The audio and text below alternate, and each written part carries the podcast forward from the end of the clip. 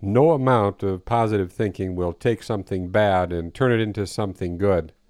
Nevertheless, positive thinking will turn it into something better. I am an expert at snatching victory from the jaws of defeat, and I know how to get the best out of life no matter what happens. Although it's impossible to always get what I want, I can take bad situations and make them into something better. Going for the better isn't a fantasy or fairy tale.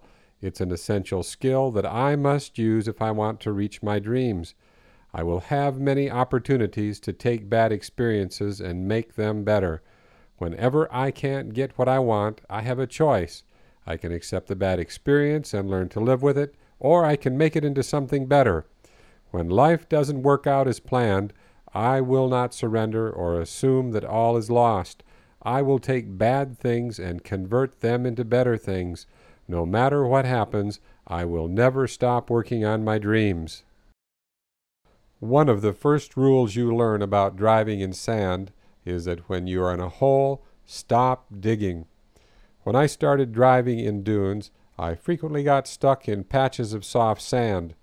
As a novice, when I bogged down, I spun my tires, which made me sink progressively deeper until the chassis of the truck rested solidly on the ground. Only then did my Land Rover stop sinking in the sand.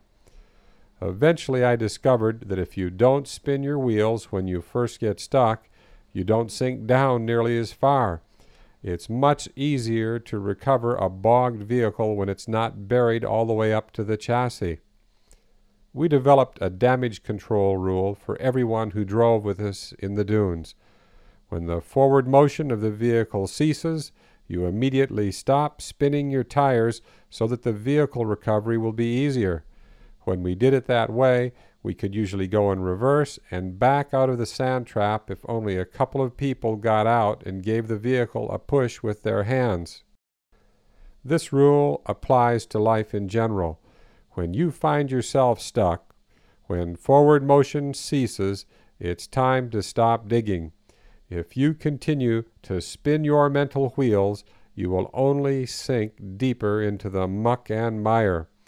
Whatever it was that you were doing before you got into trouble, you must immediately cease and desist.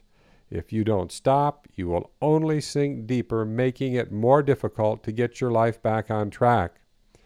You might want to write that rule on paper and look at it several times a day when you're having problems. If you stop digging and start doing something constructive, it won't be long before you are back to living your dreams. I'm grateful for all the times that I've been stuck over the years. That's what happens when I live my dreams. I've been up to my axles in sand too many times to count.